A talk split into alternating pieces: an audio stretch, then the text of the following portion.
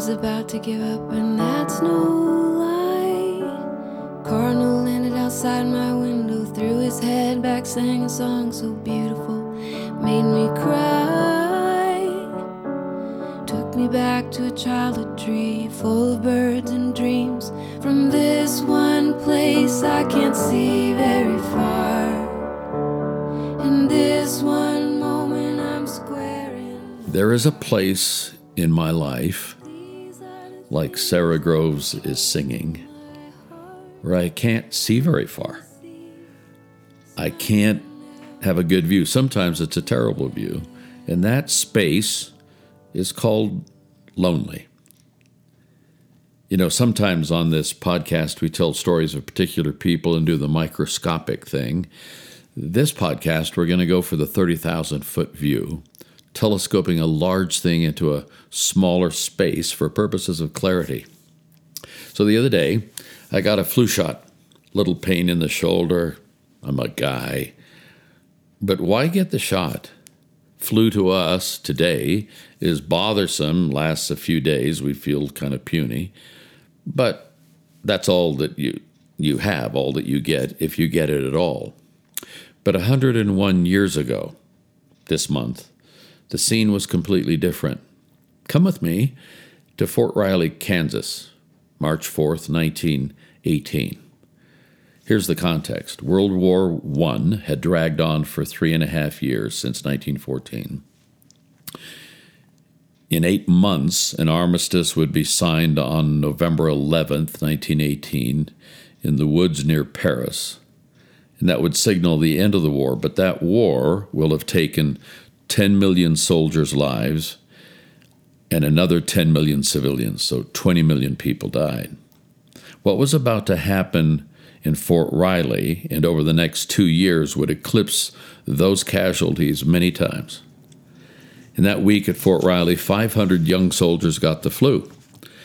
By all accounts, they survived, went to Europe, but the strain of flu mutated, and within two years, 1918, 1920, in that range, 500 million people got the flu and up to 25 million people died in the first 25 weeks.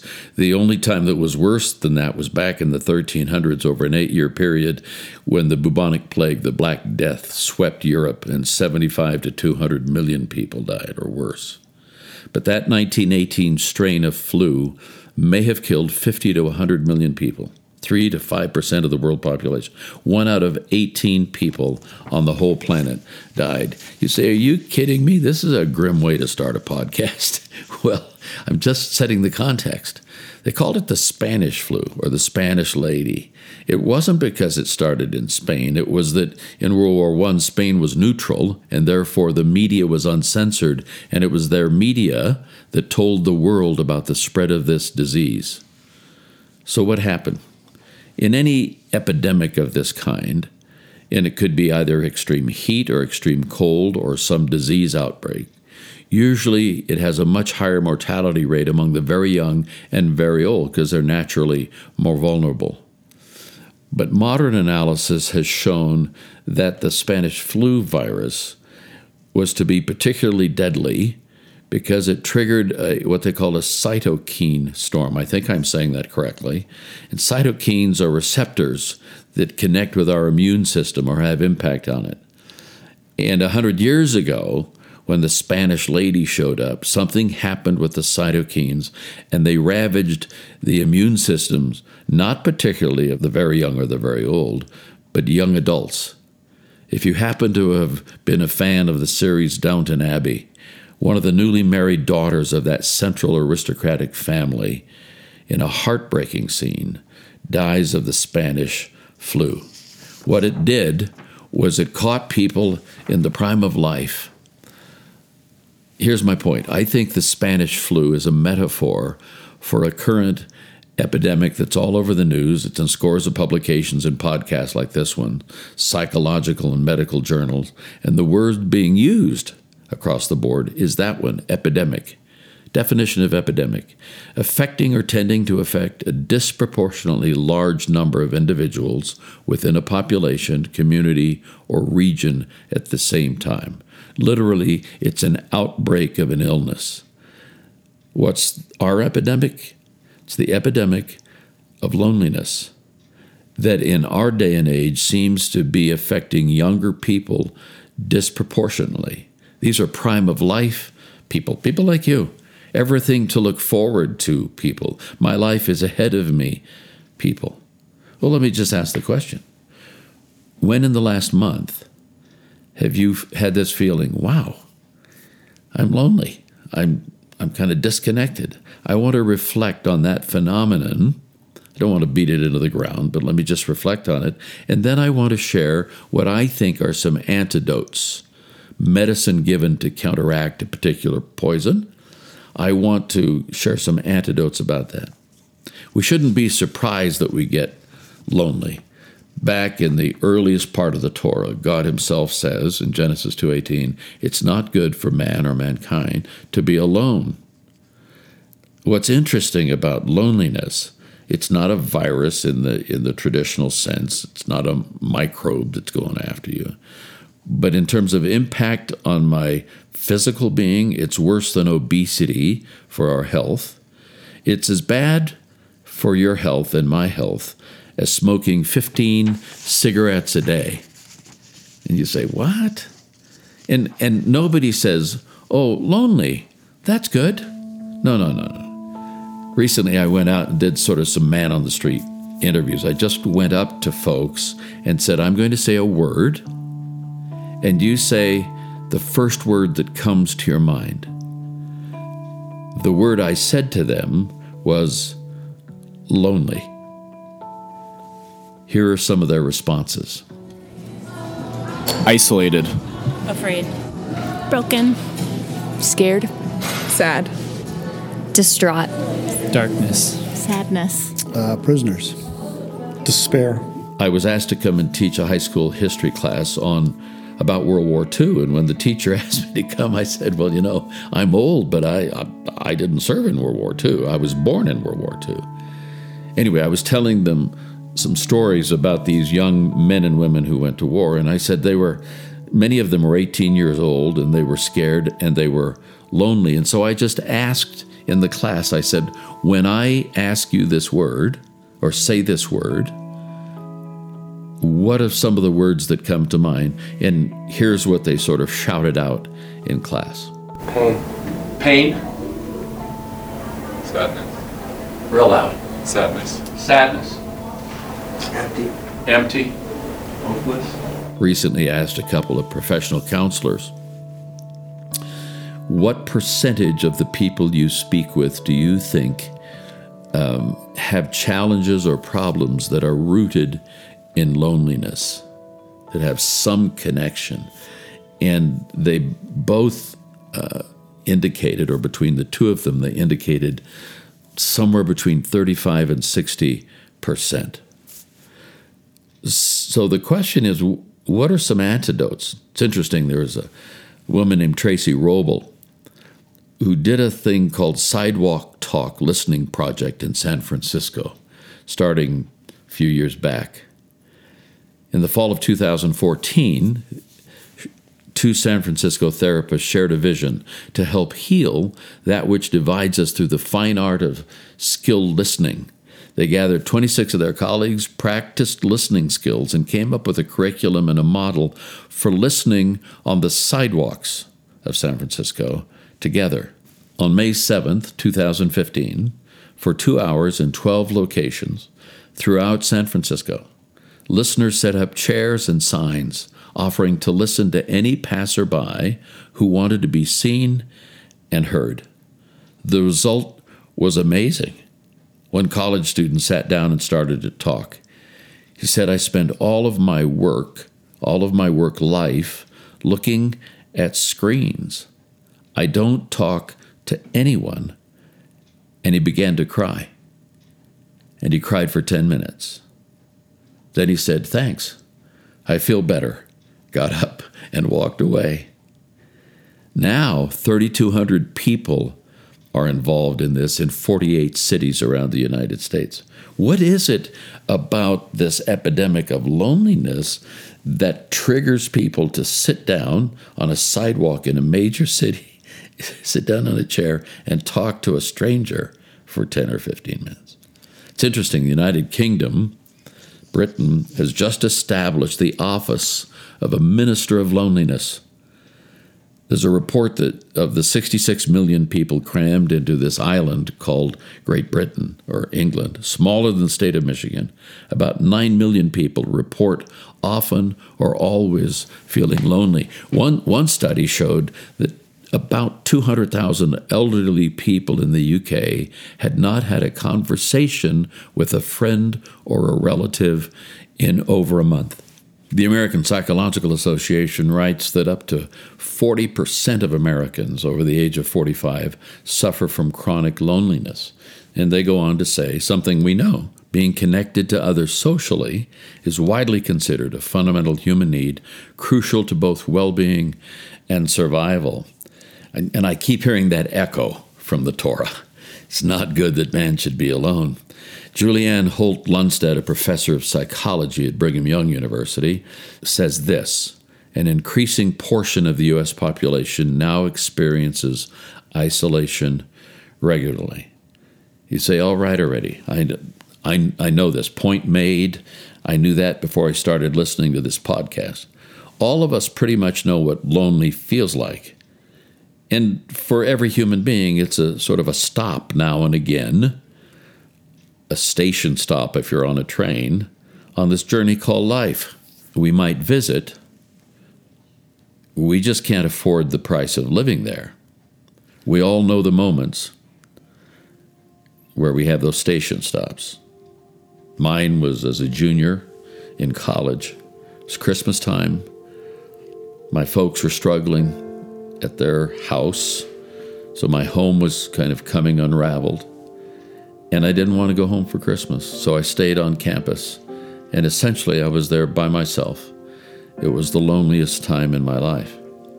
When I asked those same folks, the ones that I said respond to this word lonely, when I asked them what was a lonely time or one of the loneliest times in your life, these are some of their responses. When my dad was diagnosed with stage four stomach cancer, feeling lonely because I was 1,500 miles away from him.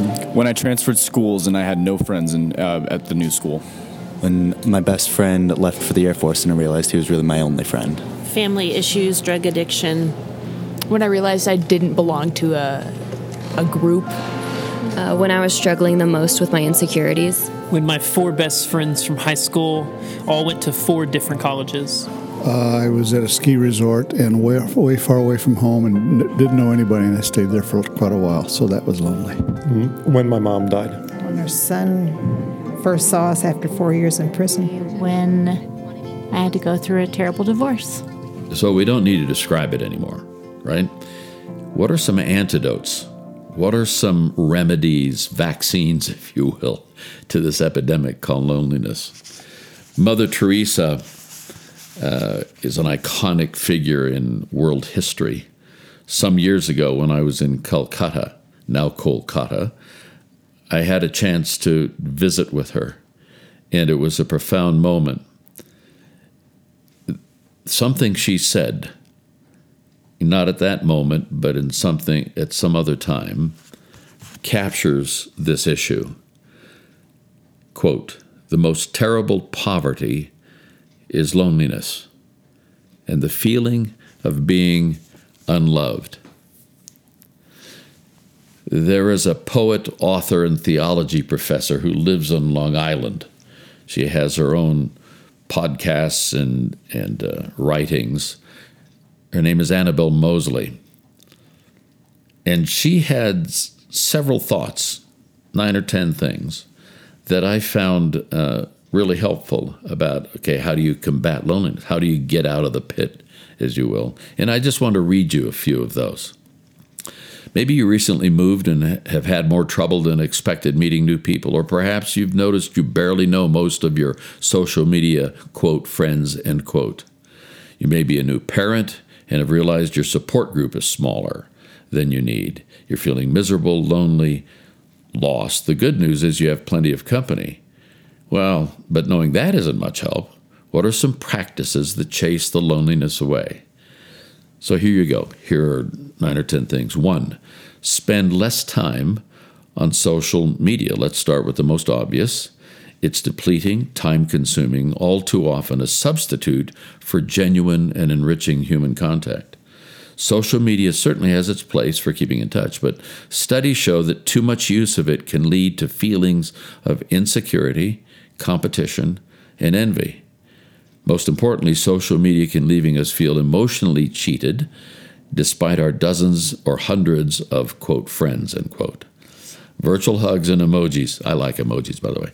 Virtual hugs and emojis are just no substitute for the real thing. We in this generation, and I'm I'm I'm an old dude, but it's true of, of those of us who are at my age as well. We're fatigued by the illusion, the pretense, the endless self marketing of selfies and status updates. So spend less time on social media, one antidote. Number two, seek quality over quantity of friends. S.E. Hinton, an author, said if you have two friends in your lifetime, you're lucky.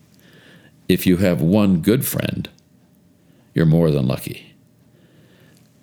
So here's the deal find and cherish some true confidant. A best friend may be a parent, a sibling, or a spouse, but there's someone else out there who is great but needs the company of you. This thought about friendship, and you've heard, heard me say this before, I always used to think that friendship, this is Foth now, this is not Annabelle Moseley. I always thought that friendship was sort of a watered down version of love. But when you read the scriptures and when you read Jesus, he says, No greater love has anyone for another person than to lay down his life for a friend. Doesn't say spouse, doesn't say kids, says for a friend. And we, we t- sort of do a deep dive into this in the book that Ruth and I wrote, Known Finding Deep Friendships in a Shallow World. If you're not familiar with that, you can go to the website Known, download it. I encourage you to check it out. Number three, in terms of antidotes, is read classic books of quality. Read classic books of quality. C.S. Lewis said, I read to know I am not alone. That is the power of a great book. She goes on to say, It's hard to feel lonely or anything but awesome when you grab a classic like Pride and Prejudice or The Chronicles of Narnia and sit by the fire your alone time becomes something to savor. She goes on to say, with each turn of the page, you become as content as a hobbit in the Shire. I love that. You know, I tend to, and again, this is Foth. I tend to like to watch murder mysteries. I, I don't know why that is, but maybe it's that there are problems and they get solved. But but those kind of shows or reality stuff aren't meant to feed the soul, and it's likely you feel unfulfilled when they're over. She's saying reruns of feel good shows, Little House on the Prairie, something silly that makes you belly laugh. Go there. A few months ago, I was visiting my great niece at a university in the Midwest. We had lunch together. And I said, So, what do you do for fun? And she said, You know, some of my suite mates, my roommates and I, tend to watch old movies from the 1940s and 50s where families actually sat around tables and ate together because it, it that's sort of a dream now. It doesn't happen so much anymore. So that's number three read classic books of quality. Number four, cultivate your own interests. Annabelle Moseley says, as my grandmother would glibly say, you have to be able to stand your own company. So know what you like, Find something you like to do with you. Bonus points if you're able to cultivate a hobby. I might just hitchhike here. On occasion, choose solitude. Let's just use this as sort of a battle. lonely comes after us. You know, it's our default position. When I was 17 years old at Cal Berkeley, I took one semester of judo. And they had this one principle you're grabbing onto the other guy's gi, that's a little jacket you wear. And the key is if he pulls you, you push him. Or if he pushes you, you pull him. You use the other person's momentum to your advantage. When lonely is chasing you down and you decide to choose it, we call that solitude. I love what Paul Tillich says, the theologian. He articulated the distinction between alone or lonely and solitude. Uh, my thoughts were to be clear, alone is not the same as solitude. Alone just happens, lonely just happens. Solitude is a choice. This is what he said Language has created the word loneliness to express the pain of being alone, and it has created the word solitude to express the glory of being alone. One is toxic, while the other is life giving. Number five, kindness to strangers. I, I, found this one fascinating. Holding doors and saying please and thank you and have a great day reminds you that you're connected to a wider community. Oftentimes, I'll hold the door open for somebody. And sometimes people will say, Well, I can do that. And I said, Yeah, but my mother would be proud of me if she saw me, if she saw me doing this. Our ancestors, Annabelle says, went to the marketplace and chatted, connecting with their neighbor as they sold and or purchased wares. It's hard to feel lonely when you've just exchanged positive small talk with folks you might otherwise not have. 6. Ask questions and listen more than you talk. This is hard for me because I'm a talker. When you do have lunch with a friend or squeeze in a phone call, listen and ask questions. Don't just spout. This will do two things it'll take you outside of yourself, a guaranteed loneliness buster, and help your friend feel like calling you again. Number eight, give to a charity. Your time, talent, or treasure can make all the difference to someone else. It's impossible to feel lonely when you're giving. Number nine, Annabelle is a strong Catholic lady, and and so church is at the center of her universe. And she says, attend church. I would I would buy that. Boom, instant company of the best kind. When you get regular in that kind of environment, when you regularly connect, the the the possibilities of not being lonely are better. Yes, you can feel lonely in a crowd, like that's the worst, isn't it? Lonely in a crowd. But this increases your chances of not going there. Number 10, practice works of mercy. Note that visit the sick includes elderly folks who might not be ill but too weak to get out much. Older people struggle with loneliness all the time and wonder if they're still relevant, have a valuable place in this world. Let them know they do. My mom, when she was in her 90s, she was a consummate pianist and organist. She in her 90s would go to nursing homes and to other kinds of facilities. And she would play organ or piano recitals. She said she was going to go play, quote, for those old people, end quote. Another thing Annabelle suggested is uh, ancestry. There's another track to quote the old people piece, end quote. And that is if you're interested in your own ancestry, you know, Ancestry.com and 23andMe, these are all platforms by which we research our lineage. But what if you were to go to older members of your family and just ask them to tell you stories of their childhood or their growing up years or some of the pivotal moments in your life? Not only does that keep you from loneliness, it informs your place in history and uh, solidifies how you see yourself, as well as understanding them better. There's another thing that um, a fellow named Nobel wrote, having to do, it was in a Harvard journal, and it has to do with writing. It says um, writing is an antidote to loneliness. When people write about what's in their hearts and minds, they feel better. It isn't just that they're getting their troubles off their chest, It provides a rewarding means of exploring and expressing feelings. It allows you to make sense of the world you're experiencing and have a deeper understanding of how you think and gives you self knowledge, provides you with a stronger connection to yourself. It's that connection that allows you to move past negative emotions like guilt and shame and instead access positive emotions like optimism or empathy. The last thing Annabelle Moseley says is pray. When you feel lonely wherever you are, remember that Christ had all of his friends fall asleep on when he was the most lonely in the Garden of Gethsemane. You say, Well, I'm listening to this thing, but I, both, I don't believe in God. You know, I, but what if you just tried an experiment? What if you just prayed like this?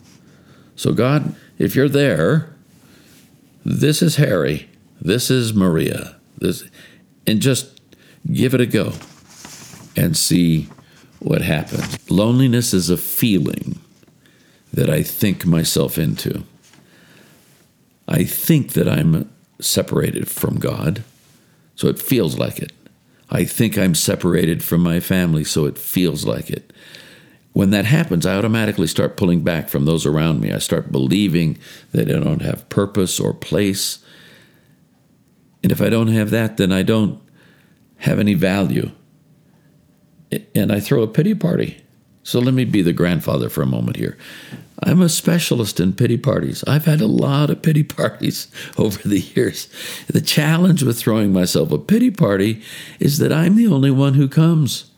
So, what can I start believing that changes my feelings of loneliness, chases the loneliness out the door? There are two or three uh, scriptures, ancient writings, that I think speak to this. There's a, there's a particular one. St. Paul writes to a community in Rome. These are people under persecution. They got all kinds of challenges. And this is what he says. You can, if you're a like a Bible person or you know the scriptures, you can look this up. Even if you're not, you can Google it. Romans 8, 31 through 37. Listen to how it reads. Because he's talking about the stuff that you're going through. And he says, What then shall we say in response to these things? If God is for us, who can be against us? He who did not spare his own son, but gave him up for us all, how will he not also, along with him, graciously give us all things? Now, there's more to it, but let me make this suggestion. Why don't you find those verses and where there's a personal pronoun like us, put your name in there. So, this is how it would read if I were reading it. What then shall Dick Foth say in response to all these things? If God is for Foth, who can be against him? He who did not spare his own son, but gave him up for Richard Bruce Foth, how will he not also, along with him, graciously give Dick all things? Who will bring any charge against Dick, whom God has chosen? It's God who justifies. Who then is the one who condemns? No one. Christ Jesus, who died more than that, who was raised to life, is at the right hand of God and is also interceding for Richard Foth. Who shall separate Dick from the love of Christ? Shall trouble or hardship or persecution or famine or nakedness or a broken family or getting old or social media. I just threw that in there because those are the things that make us feel naked a lot of times. He goes on to say, No, in all these things we are more than conquerors through him who loved us. So take that passage, plug in your name where there's a where there's a personal pronoun. The other thing is, you know, in eating, we can eat stuff that's bad for us. We can eat those um, foods that are processed. That any diet you read about says don't eat those those things. So here's here's raw vegetables and real good protein and all of that found in Philippians the fourth chapter, eighth verse. Finally, brothers and sisters, whatever is true, whatever is noble, whatever is right, whatever is pure whatever is lovely, whatever is admirable, if anything is excellent or praiseworthy, think about such things. This isn't just about positive thoughts, this is intentionally taking charge of one's life to think about things that have value. And finally, some words of Jesus in Matthew 28 19. where he's saying to his disciples, he's sending them out. He's going to be gone. They're going to change the world. So 2,000 years down the pike, here we are talking about it. He says, Look, I am with you always, even to the end of the age. The most powerful words or phrase in that sentence are, I am. In the Greek, it's the strongest possible form of expression. In the Greek, it mean it's ego eimi, and it means something that's solid. It's the strongest form to express the name of God, who's the great I am. Look, I am with you always. And it, and the construct is really in the original really reads like this. And look, I with you am. I used to read a guy named J. Sidlow Baxter, who was a British theologian years ago when I was in college. This is from him. He says it this way You and I are in between the I and the am. And look, I with you am. He's not only with us, he's all around us, not only now and then, but always, all the days. One more time to bring us into the here and now. I had a conversation with an older fellow, wonderful man, and tossed out my word lonely. And he said, Me. When I then said, What was one of the loneliest times in your life? Instantly he went to when he was young. The night watch on the deck of a carrier, When was that? 1964. During Vietnam? Yes. So, I've never done this on a podcast, but I'm going to close with a prayer. This is my prayer. And I encourage you to pray this with me.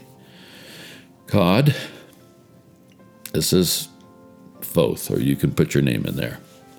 I live in a real world surrounded by a virtual world.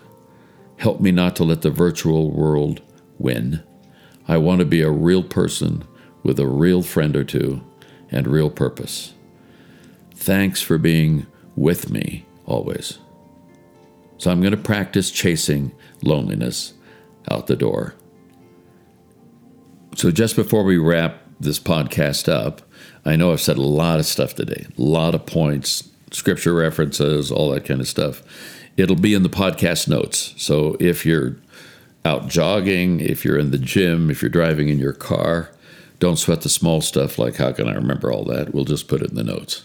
So we kicked off this podcast with a song by my friend Sara Groves. She kindly allowed us to use this song today, and it captures exactly the kind of feeling that we are trying to speak to and have tried to speak to.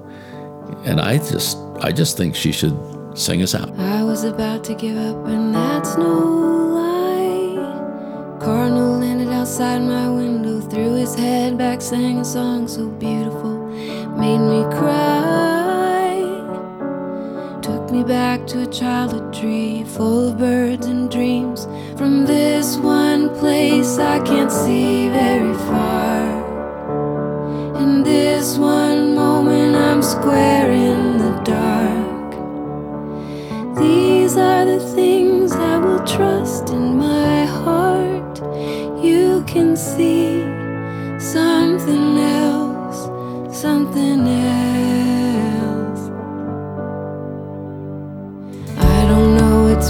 So afraid. Tiny cloud over my head, heavy and gray with a hint of dread, and I don't like to feel this way. Take me back to a window seat with clouds beneath my feet.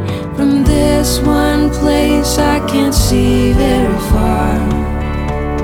In this one moment I'm square in the dark. These are the things I will trust in my